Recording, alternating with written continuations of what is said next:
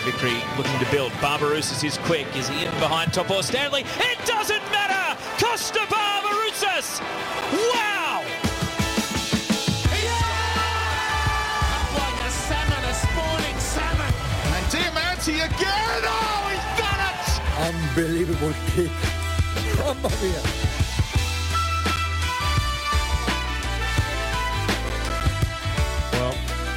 sport of football does not care much for storylines, that's for sure. Wellington Phoenix, having not played a home game in so, so long, returned to Wellington in front of 18,000 fans and promptly lost 4 0 to the Central Coast Mariners.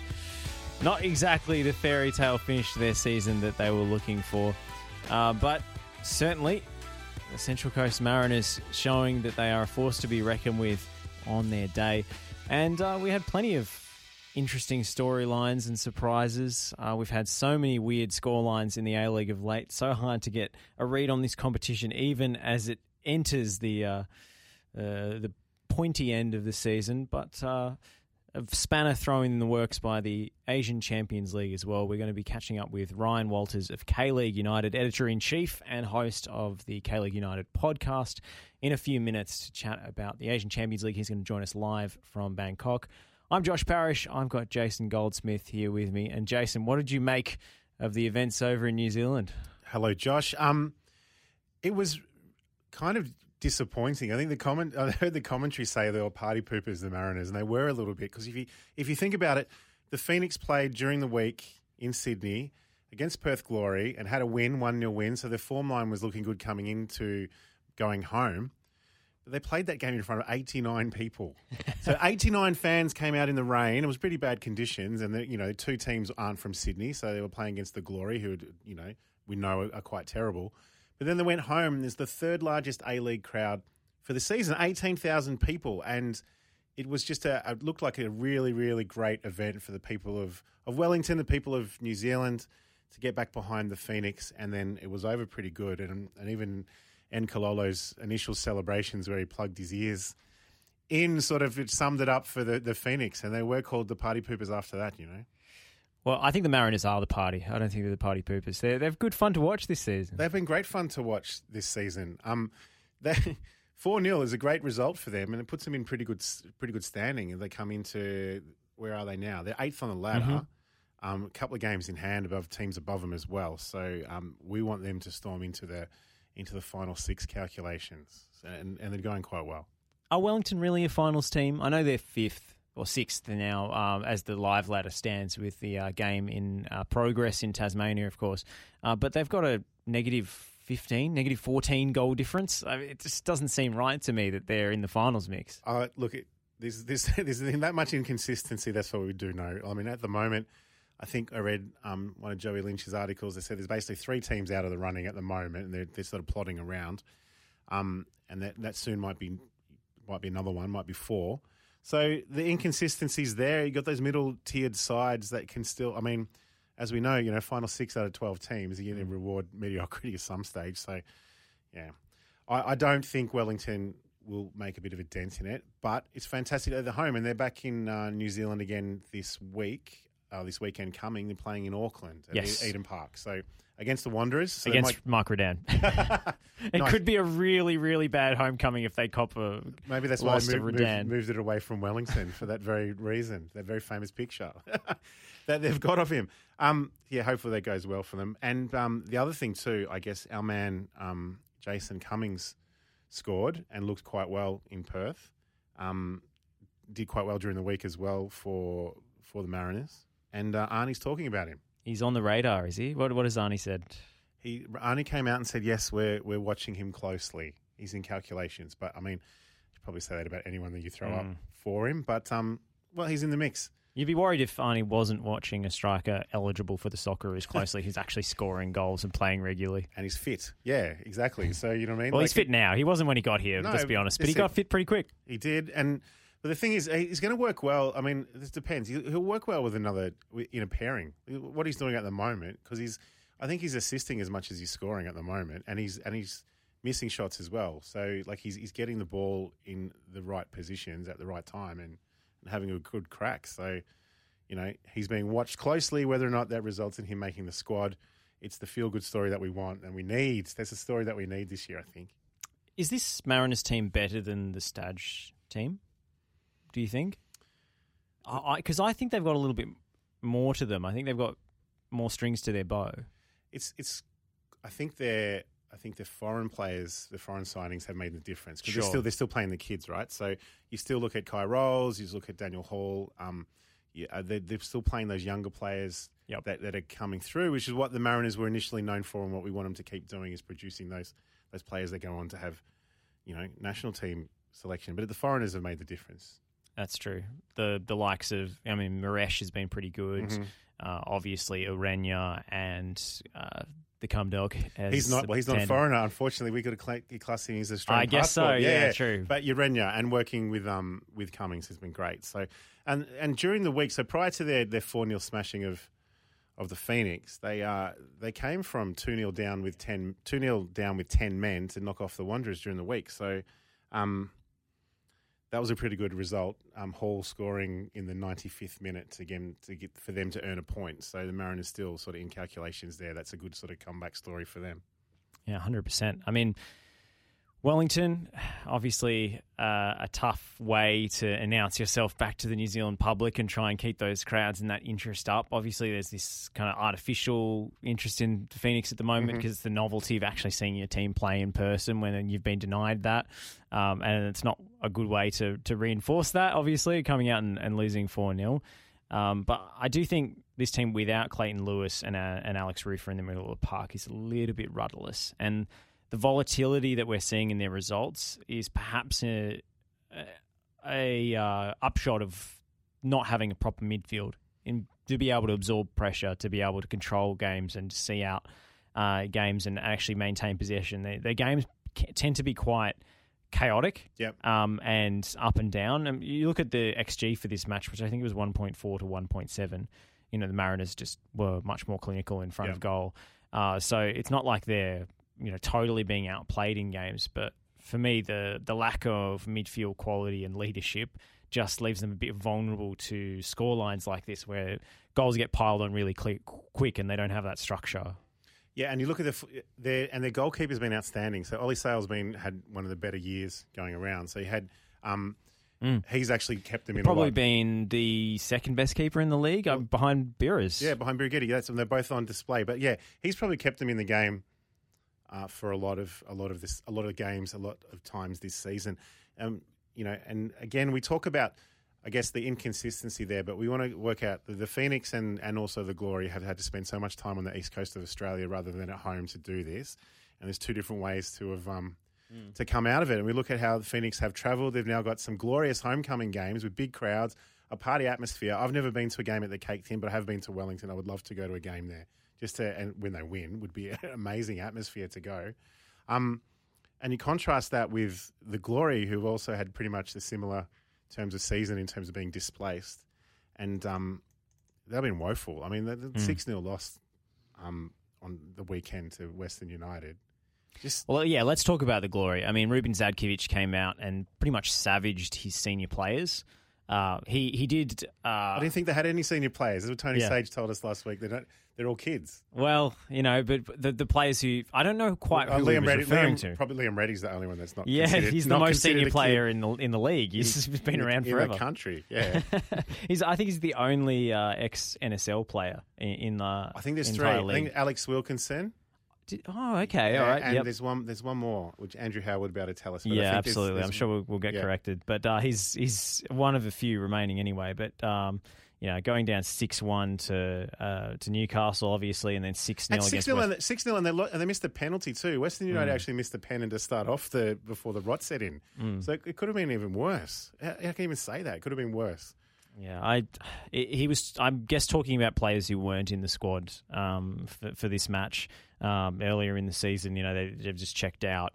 Uh, but there's a degree of self-preservation with Ruben Zadkovich saying this because if this was genuinely a side that he'd assembled, he'd never get an A League coaching job again. Does but he? Does he have the job? circumstances. Yeah, but does he have the job for next year? Or is he just the stopgap at the moment? I'm not sure. I mean, he doesn't seem to be endearing himself to the club hierarchy with the way he's acting in, in these presses. I, I like that he came out and showed a bit of passion and a bit Yeah. of intensity and not just giving stock standard answers and trying to gaslight the media asking the questions. You know, uh, we see that a lot in the A League that you, you, they're looking to give as bland a possible answer or pretend like everything's fine, um, which it's clearly not. Um, Tony Sage, we talked about him last week, t- coming out and calling the rusted on fans who still care, who still give a crap, keyboard warriors, which um, you know is less than ideal. Uh, this this side was assembled uh, with a bunch of thirty somethings as the key points in the team, Yeah. and now they're turning around surprised that they're all injured. It just makes no sense to me. Like it's it's a harsh season in Australia. The pitches are hard. It's a summer campaign. There's a lot of travel involved. I mean, nobody told Daniel Sturridge apparently, but there's a lot Four of flying hours, around. Four hours. As it's a long yeah. away trip, and you know, especially when COVID hits, uh, you're away from home a lot. So, like, if if you're going to sign a whole bunch of thirty somethings, don't be surprised when they spend a lot of time in the treatment room. And it seems as if the changes are already happening. We've seen the coach go. Uh, without any fanfare whatsoever, Terry McFlynn already has a new job, so you know he's gone. He, he left in April. Yeah. Um, they just didn't tell anybody. So I, I guess there will be a change over there, but I'm I'm not sure what this club really wants to be, what their aim is for next season. Are they kind of trying to develop youth, or are they now throwing them in and expecting the world of them uh, when they haven't been given opportunities earlier and the squad hasn't been built with them in mind? So three games to go. It looks like. So they got Hmm. Adelaide, Adelaide away, and two games at home, and it's just um, yeah, they couldn't end quick enough for them really because it just hasn't been the ideal run for them. But interesting if Ruben Zadkovich gets the sorry um gets the job next year, what does he Hmm. do? They've, they've thrown all the kids in there now. Do we have to get rid of all of the old players that they they they thought would be the the answer for them? Yeah, I guess there has to be a big clean out there. Um, And I think then Glory fans are like saying, well, Castro was the old guy that they just didn't give a contract to. Like he would be holding it together for them right now, wouldn't he? Potentially, Yeah, Potentially, I don't know where his head's at and where whether he had the motivation to come back, but you know, uh, he he showed during the campaign last season that he was a little worried about the pa- pandemic and Mm. he didn't feel uh, that he wanted to put himself through, I guess, the trials and tribulations that players have have to. And why would you when you you know Diego Castro's age Yeah. and you've earned everything that you need to earn and achieved everything that you wanted to achieve in football? Like it's hard, it's hard to say you know come back again. But the fact that he was so unceremoniously replaced by Daniel Sturridge without much fanfare whatsoever, it's you know Or even asking the fans, I guess. Brandon O'Neill was probably going to be their, their feel good story, which hasn't happened either for Yeah. various reasons. So, yeah, it's um they're they're having the worst season. They're going to end up with a wooden spoon. never Worst- never been wooden spooners before in their entire history, yeah, um, and even in the NSL. So that's it. Can't get relegated, so play the kids, and you can't complain when you get flogged six 0 Yeah, this is uh, yeah, this is this is hard times for for Perth Glory. I, I, I wonder whether a change in ownership is coming. I mean, Tony Sage keeps talking about it. Mm-hmm. Um, may- maybe this is the the last straw. Yeah, long, yeah, it might be overdue for them to get a bit of a bit of a shake up. Yeah, potentially. And in, you know, I, I, I struggle to feel sorry for Tony Sage. Like he goes on and on about all the money he's lost. Well, I mean. You know, he's also earned a lot more money than any of us could ever dream of. so I, I struggle to feel a lot of sympathy for him um, in this in this situation. Um, but uh, let's talk about Sydney FC, who uh, got a rap on the knuckles from the governing body, coincidentally managed by their own current CEO, uh, for filling an extended bench with too few under 23 Australian players on it. And this retrospectively was found out by Mm. Other clubs. Other clubs dobbed them in because they were doing their own research. And we would have gotten away with it if it wasn't for the meddling, meddling kids that we didn't play. Yeah, Yep. so some some I, I don't know who the club was. You might know who the club No. was. No. So someone's doing their research on Sydney FC, obviously playing them in the coming weeks, and has looked through their lineups and their their bench their benches and the rest of it, and they haven't. So who's who's not checking it? Who from the APL is actually not checking it to start off with? Isn't that like a box ticking exercise when they submit the team sheets in every every Mm. week? Apparently not. So these games, how long ago were the games?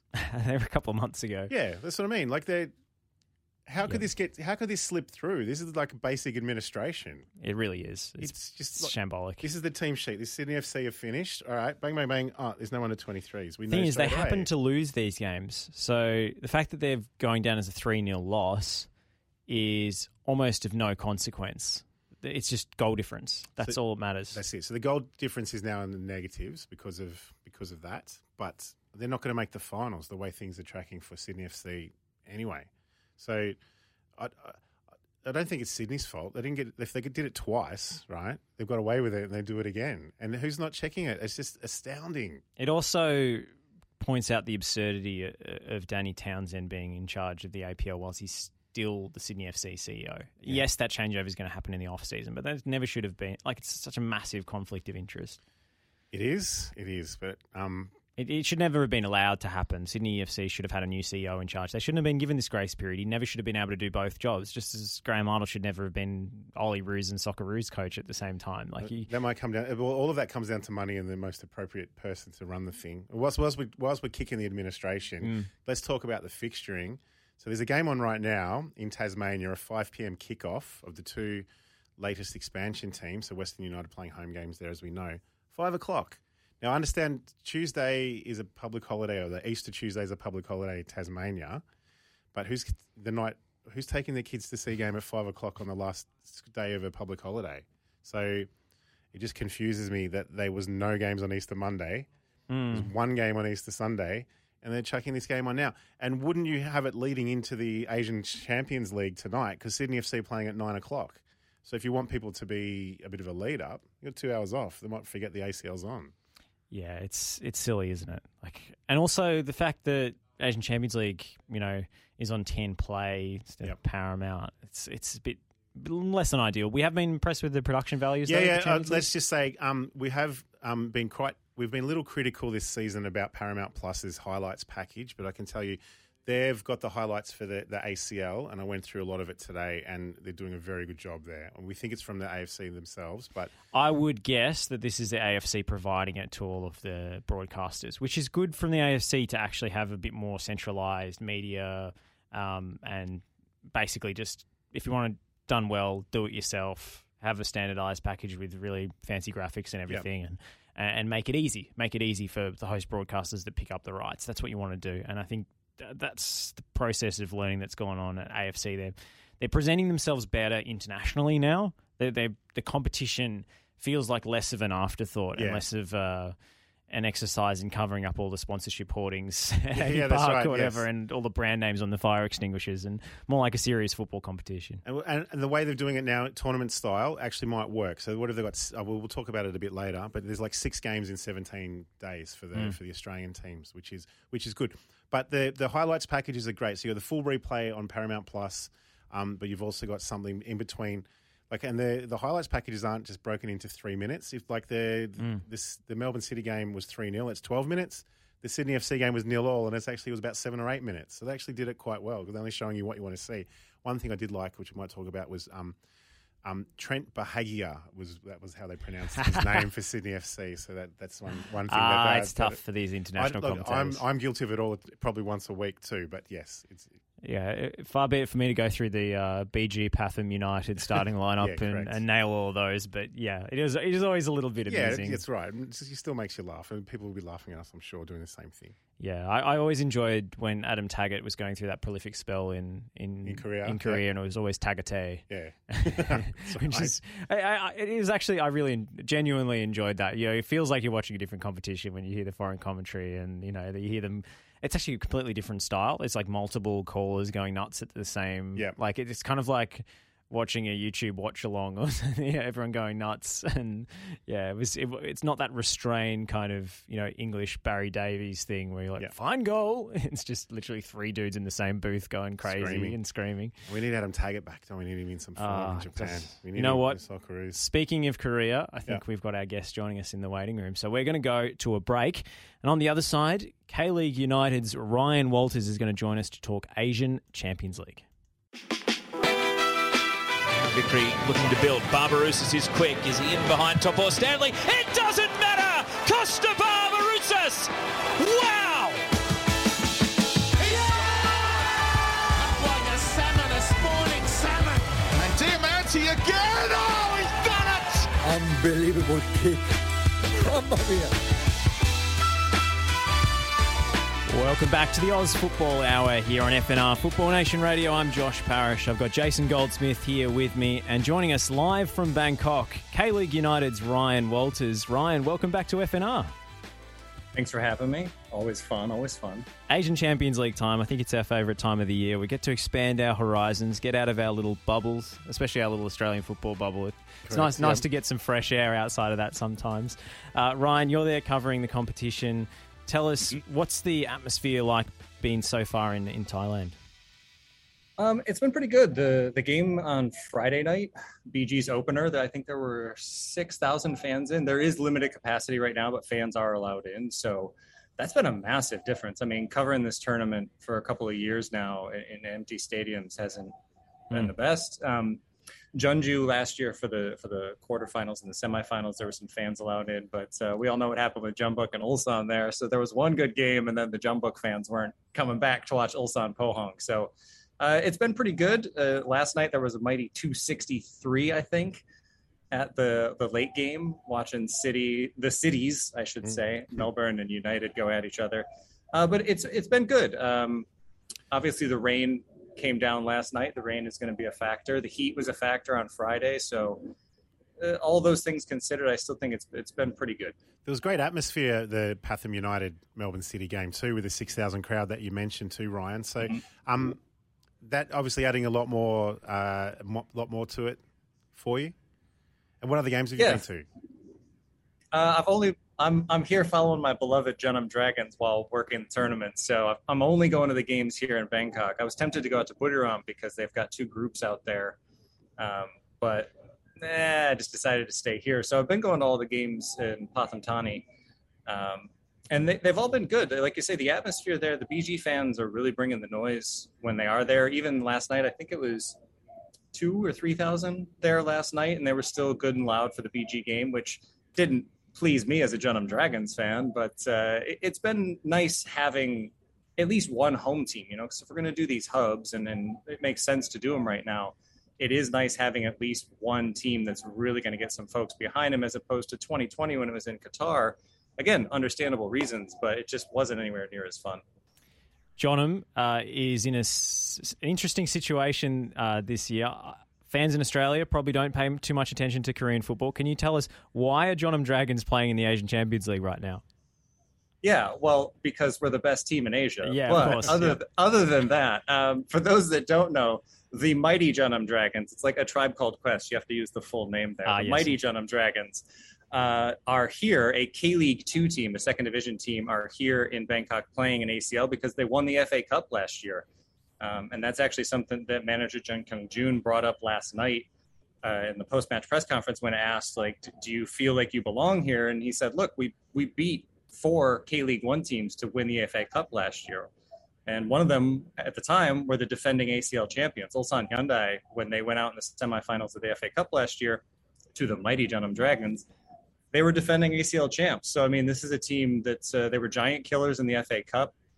K League Two has been a little bit more of a struggle this year, but I think uh, that's been largely because the season started so so early, and uh, they've got they've had a split focus. But that first game against United City, they went well.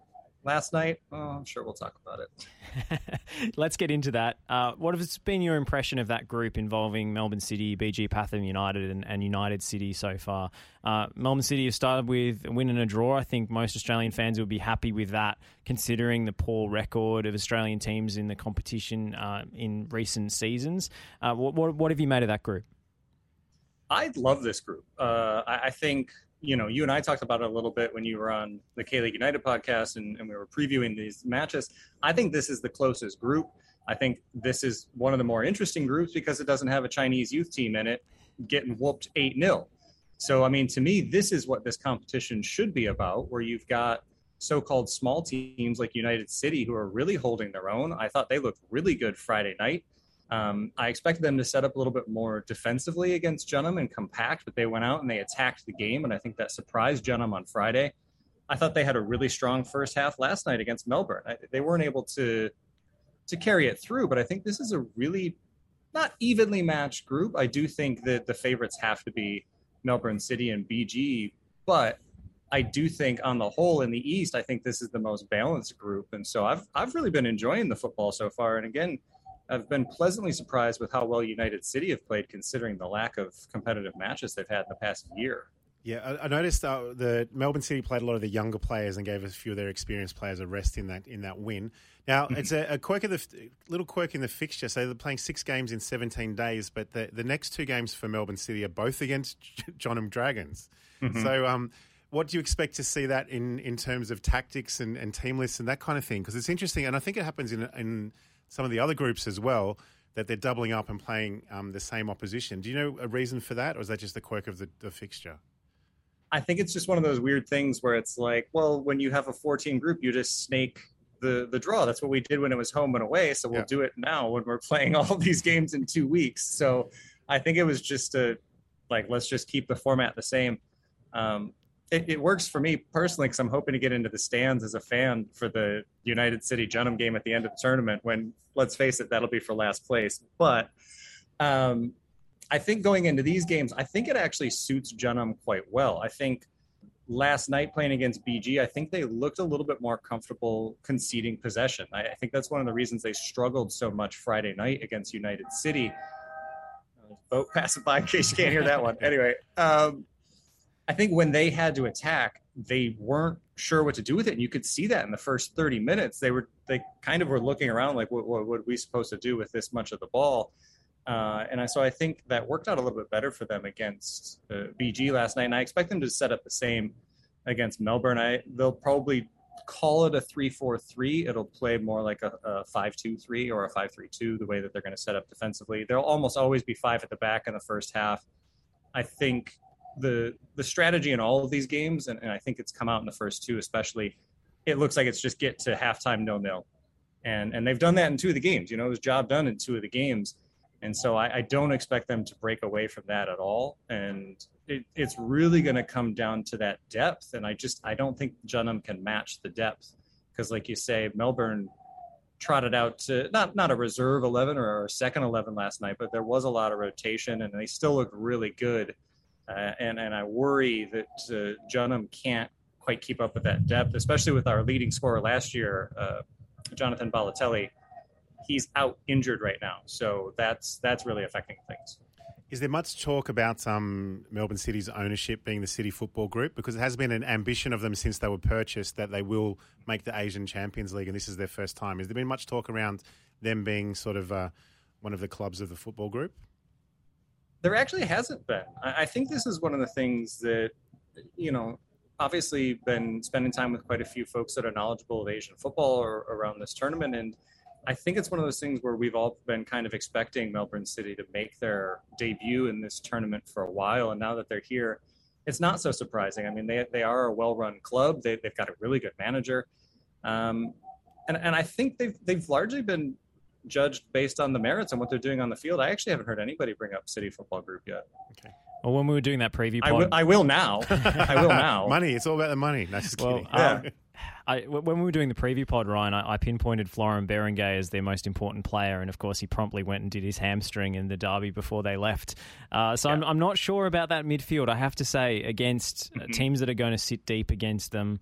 You know, I, I'm not sure how you felt about their performance against BG Pathum. Um, you know, Andrew Nabbout obviously scored a fantastic goal, but I've been arguing for for a long time that you know his his salary means that their front line is a little bit I, I, imbalanced, and the fact that they're having to shoehorn Marco Tilio playing in an attacking midfield role rather than his natural position on the wing, you know, leaves them a little bit short-handed if their creative fulcrum does goes does go down. Do you think they are tournament contenders genuinely, or is it just that they're looking good in what's a fairly weak group in the whole? I mean, look, they should have lost Friday. Mm. It, it, I forgot who it was for BG, but if he could have hit the entire open net that was there for him, then that's a 2 1 result. And, and, BG's got six points right now, which is honestly where they should be. And, and BG's the one that have, have impressed me the most. I, I, like the way that they play, they look extremely well organized. And it is one of those things where for Melbourne, it's kind of tough to tell where they are with things. I think, again, I, I don't think they played poorly on Friday, but I do think BG deserved to win that game. And there's no question who deserved to win last night. That was Melbourne City. So I think these Jeonnam matches will be a good way to gauge where they are with things right now because it'll be the same opponent in consistent matches, and then you know that last match is going to be a really fun one. I do think that that's going to be for first place in the group, which could be huge because, as we know, not all of the second place teams get through. So, I, I they've the schedule really worked out for them in this regard, where they had that really tough first game, and I think a draw was a great result for them in that regard. And then you go out and hopefully you get four wins in a row, and then you come back and you face BG again. Um, I I do think the Dragons are going to make it tough for them to score, though. I, I think it's going to be an extremely defensive performance from Jeonnam on Thursday night. So we'll see how they can break that down. I, I think that'll be really telling extremely defensive teams against Melbourne City tend to ma- make you shudder. To be honest, they they thrive in open space, and when it's uh, less than available, it, they can be hard to watch. But uh, speaking of games that uh, were a little hard to watch, uh, Jeonbuk nil, Sydney FC nil. Uh, oh. I mean, great result for Sydney FC. I have to say, on paper, sure. getting a draw against one of the strongest teams in Korea, the dominant force in, in Korea football, is is actually a, a very creditable result given their inconsistent middling form in the in the A League this season. Yeah, uh, that was a game. Yeah, it, it, happened. happened yep. Yeah. There was it's, 90 uh, minutes, the ball's kicked around, and uh, at the end, everyone went home. yes, and luckily, some of us got to go to bed once the coverage was done. Um, that was not a pretty game by any stretch of the imagination, but like you say, uh, I don't think Sydney cares, and why would they? Because that's a great way to start this group uh, to get a point against Jeonbuk I, have got to say, a, a Jeonbuk that was rounding into form in K League as well. They're not in the lead as we're used to them being all year. Jeonbuk started really slow, uh, but they won three in a row in the league. They looked like they were rounding into form, and so to to keep a clean sheet against a team that was finding form, it, it was a really good result from Sydney. And again, much like we were just talking about with Melbourne City, I think that the schedules worked out really well for them as well, where they got that Jeonbuk game out of the way early. They got a point out of it, and now you go into the rest of the group and you see what you can get. So I think Sydney's set up well, and I know that it hasn't been the domestic season that they would want, but boy, what a nice feather in the cap it would be to get out of this group for them. And the next opponent uh, in a couple of hours, actually, uh, Hoang Anh Gia Lai. You tell us a little bit about them. They took um, Yokohama two one. Yeah, uh, I mean, we'll say that they got a goal in that one. That one went down as an own goal, but I, I, I don't think it was undeserved uh, on on the base of play. Uh, Nguyen Cong Phuong is the Vietnamese number ten, as in wears the kit number ten. He plays in a couple of different positions. He's obviously somebody to watch for them. He actually played in Korea for a little bit with um, Incheon and then Gangwon, but never really found his footing there. But he was fantastic in Suzuki Cup. Uh, I, I, think that he's definitely the one to watch for Gia Lai in that one. But I, I think that this is one that Sydney should be expecting to win. Um, I, I, just don't. I don't think, like we were talking about earlier, depth, and I, I think that Sydney's going to have a little bit more depth. But I, I don't see this being an easy game for them. I think maybe one 0 two one, something like that.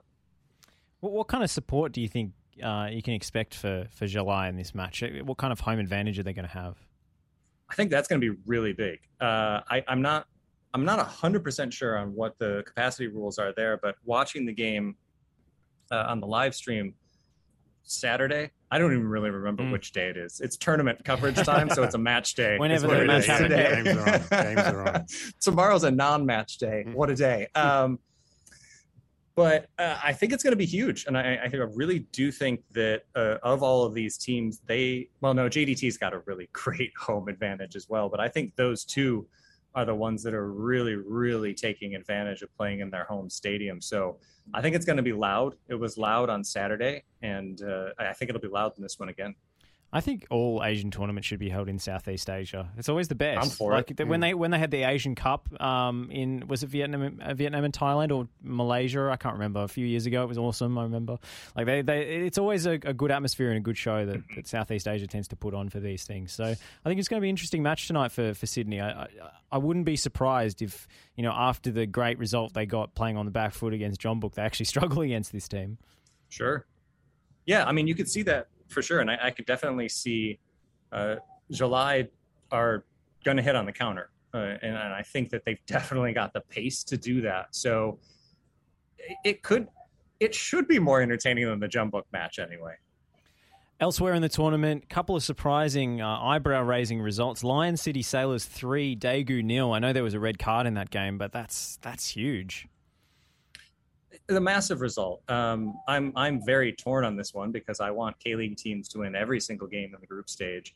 Uh, but Lion City Sailors, I think they've shown a lot of ambition, and I really really like what they've done in Singapore, where they were the first Singaporean team to win the league in several years. Uh, Niigata obviously is a Japanese team that plays in the Singapore league, so I like that they went out, they invested, and they said we are going to be the team of the Singapore Premier League, and they went out there and they got a massive result. Yes, there was a red card.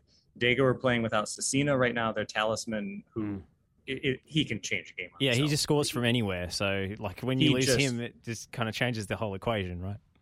yeah, he does what he wants. It's his world, and we're all living in it. uh, he's he's a phenomenal player, and so there is that. Um, and, and Daegu hasn't been in good form in the league, but when you're talking about a K League One team going against a, a, team from Singapore, even a team as dominant as Lion City Sailors can be on their day, this is still a massive result. And, and last night, yeah, K League went 0 for 3 last night to te- to ASEAN teams. But I, I think it's great for this tournament, and, and it's really really good at a time where let's just call it what it is. These these Chinese youth teams, it's a joke, mm-hmm. and they really they shouldn't be in this tournament, in my opinion. Uh, last year, sure, it's understandable, uh, very extenuating circumstances, but this year you know, what's the point of running them out there to get trounced 8 0 against Kawasaki Frontale? And that was Frontale being nice, in my opinion. They, they held it off at 8. That could have been 15 if they were in the mood. But then you go out there and you see JDT beat Ulsan.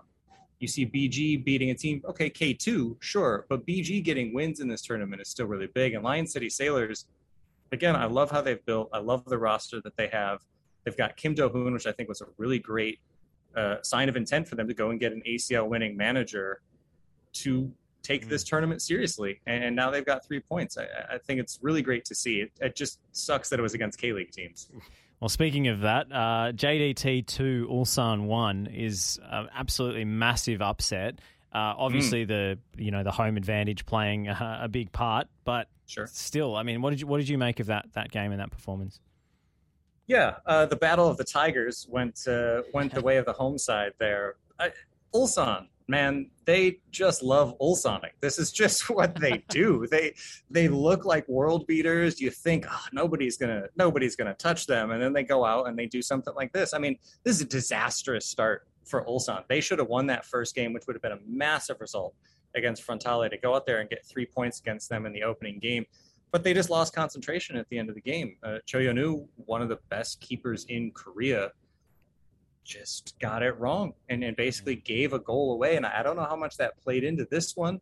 Um, but also, this Ulsan team, they should be able to score more than one goal in this game. So, so credit to JDT here and, and how well they're playing. And, and I think that, you know, I, I was talking about Daegu and how they're not doing well in the league and, and this, that, and the other. But look, these teams all come from very strong leagues. Ulsan they haven't lost this year. JDT is the first team to beat them this year. So th- that's massive. And I, I, think all the credit needs to go to JDT, how they played that game and the players out on the pitch. And now, hopefully, hopefully after last night, we can see Korean teams specifically and, and a lot of Asian football fans in general taking these teams seriously because I, I think it was a massive night and hopefully they can follow it up with a few more wins yeah, a bit of a wake up call, I guess, for the traditional mm-hmm. powers mm-hmm. to see these Southeast Asian teams doing so well and actually, you know, upstaging them in these big matches. Uh, you mentioned, you know, the Chinese youth sides making a bit of a mockery of the tournament. Um, do you see, you know, that, they've obviously been trounced by by Japanese teams left, right, and centre. Uh, Kawasaki, you mentioned, taking it easy at eight 0 Are they are they the tournament favourites for you, or is it too early to say? I mean, going into the tournament from the east, certainly you would have to let's, say let's, Frontale. Let's, let's, limit it to the east side. We'll, we'll, we'll count out the west for now because it's impossible to be across all of that. You don't want to cover 40 teams right now? let's do this. I'm here for it. Um, I think Frontale were one of the favorites in the East coming into it, I, and I think that they have to remain that way, especially the group that they're in. You, have got to favor them in that group. I, I don't think they're going to struggle that much in that group, which, which could come back to haunt them in the knockout rounds. But there's so much time between the group stage and the knockout rounds that I, that I don't think that they're really going to struggle. Um, Chonathip was one of the many scorers last night, so I think that's really nice for him because he's struggled domestically. They're playing him on a position uh, from where he used to play with Sapporo, so I think it was good for him to get a goal, get that confidence going. And I, I, I just I don't see them losing a game in this group, and then I don't know who's going to challenge them in the knockout rounds either. To be honest, I, I think they've got to be considered one of the favorites in the East, and I would have thrown Ulsan in that group, but they've really got to turn things around. One point through two matches is pretty disappointing. And, and as I said earlier, second place isn't necessarily going to be good enough. Um, but that's where, again, these CSL teams, you know, now Group J's got three teams, so results against fourth place teams don't count. So, mm. you know, what are we doing? And it's a situation where, look at the way that Buriram played in their playoff match against Daegu convinced me that Buriram couldn't have done a better job against Kawasaki last night. Convinced me that Port, who lost 3 0 to Ulsan, couldn't have done a better job last night. Mm. You know, Melbourne victory should be in this tournament. That was a great game that they played against Vissel Kobe. And they would they would up this tournament to where it should be instantly if they replace one of these CSL sides. It's it's something that I hope AFC looks at. Again, is a really weird time we're living in. So it's it's understandable in a lot of ways, but I don't think we can have this for a third year next year. Mm.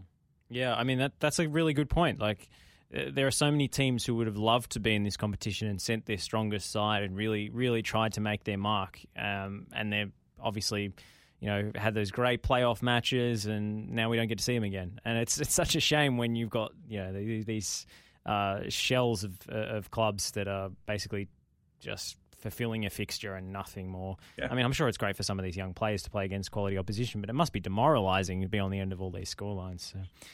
Anyway, uh, let's uh, let, us look ahead to tonight's games: Vissel Kobe versus Kitchee, which um, Kitchee had a good win in uh, in their first round, which is uh, yeah, I mean, big for a, a, team from Hong Kong to, to be making an impact on the tournament, but they've always been an ambitious side. We mentioned Sydney FC playing Gia Lai at the same time, 9 p.m., and then Yokohama F. Marinos versus Jeonbuk is the Titanic battle. People are willing to stay up till midnight here on the Australian East Coast for that.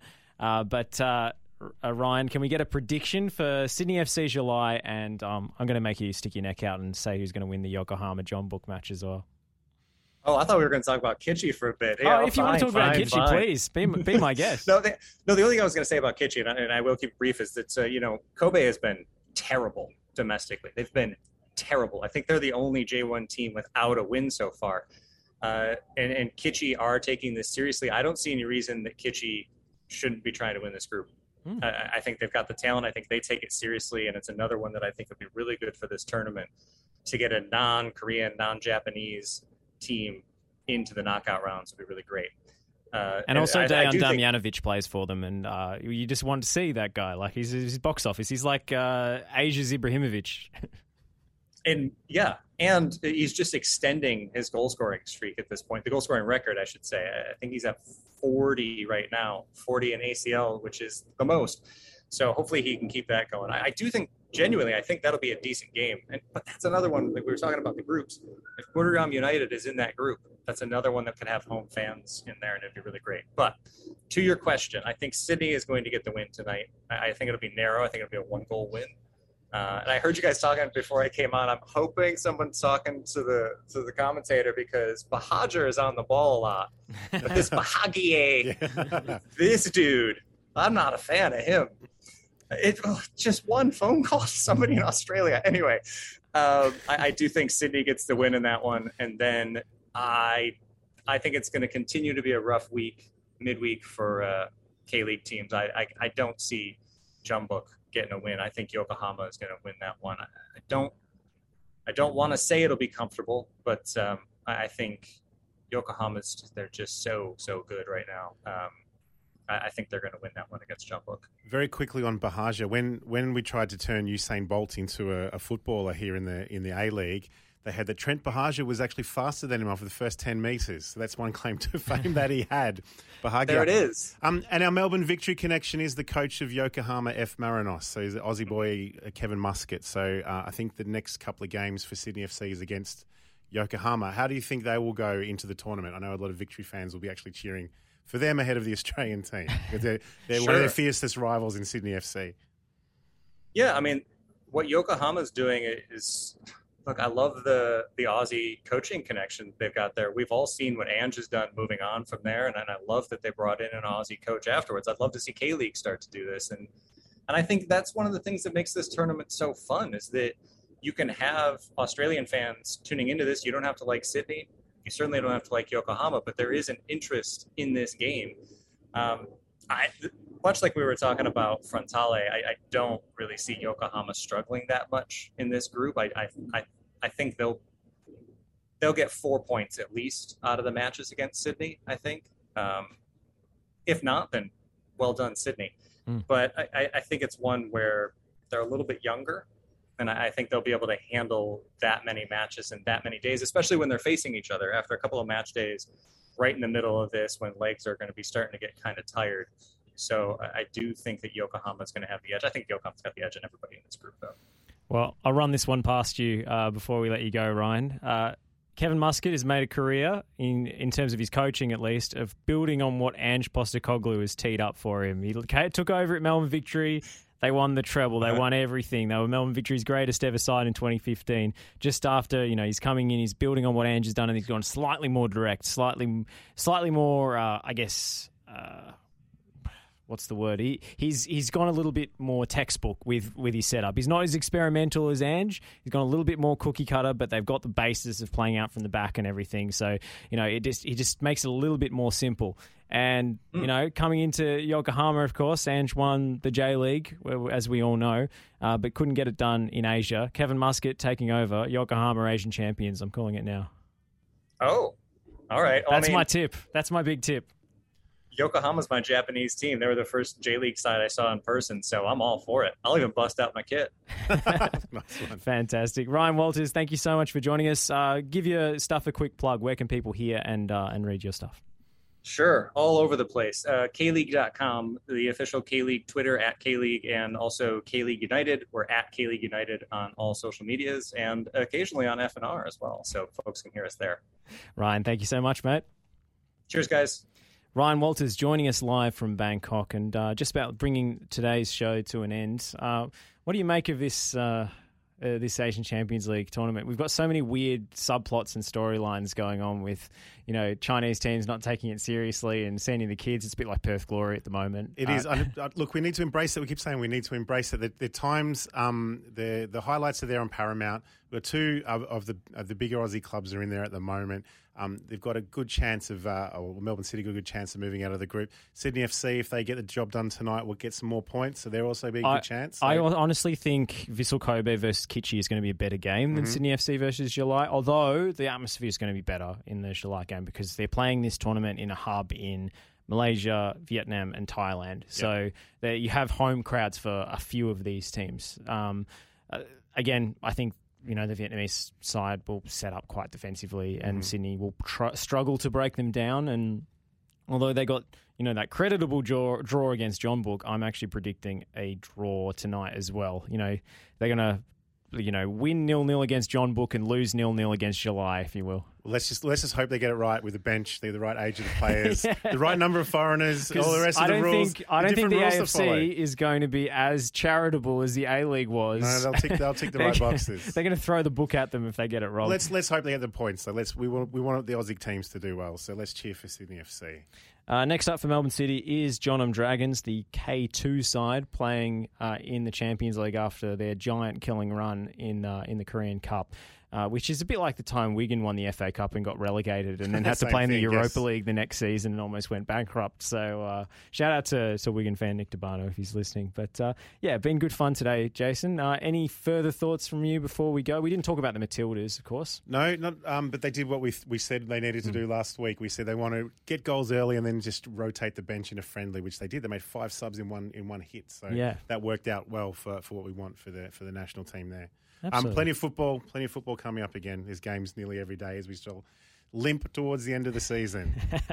yeah, limping is right, but uh, you know, hey, we've we're, we're doing well down here in Melbourne. We've got you got to say the uh, the Victorian teams have held up their end of the bargain when you look at the A League table. Well, that's it. I, I was calling a Victory City grand final last last week, and maybe it's a City United one at the moment, with Victory stumbling a little bit with a draw against Brisbane Roar Yeah, last week. So, you know, victory's funny though because they play better against better teams. They do, because then- they're a reactive side. So. they, they pinched it last minute with D'Agostino against Newcastle as well. So, Oh, Marjota. uh, oh, sorry, yes, sorry, Dagger scored early, first, Yes. and Majota was That's there. the, the, the striker job share that they've Yes. got going on at, at Victory. It's hard to keep track of, and it was a header as well. When did, where does Marjota ever scored a header? But uh, apparently, apparently he's got that in his a win is a win. I'll take it. And Connor Meady's playing a full 90 for the first time this year, maybe. Um, uh, it's been a long time since we've seen him play 90 minutes. So Victory, I, I, I think Victory are chugging along nicely. I'm not I'm not too worried about them, to be honest. I, I think once they get into finals football, you're actually going to see the best of Victory as long Mm. as they've got everybody fit and available. Well, a full house at AAMI Park if those top three teams turn out to be Mm. the two grand finalists would be a, a nice way to finish the season, especially for us down here. All right, that's all from us. If you missed any of our interview with K League United's Ryan Walters, you can go check it out on the podcast platforms very shortly. Uh, we'll be back with the Green Room tomorrow night, and I think we've got the EPL show coming back as well. No radio dub this week. We're aiming to bring it back next time. Uh, Pakura will be back with a big interview guest, hopefully. Uh, we, we'll be talking to Jeff Hopkins about not only Victory's title winning season, but also women's football as a whole. So, uh, hoping, hoping to get Jeff on in the coming weeks. But uh, stick, stay tuned for that. And uh, from us, it's goodbye for now. Victory looking to build. Barbarouses is quick. Is he in behind top Topor Stanley? It doesn't matter! Kosta Barbarouses! Wow!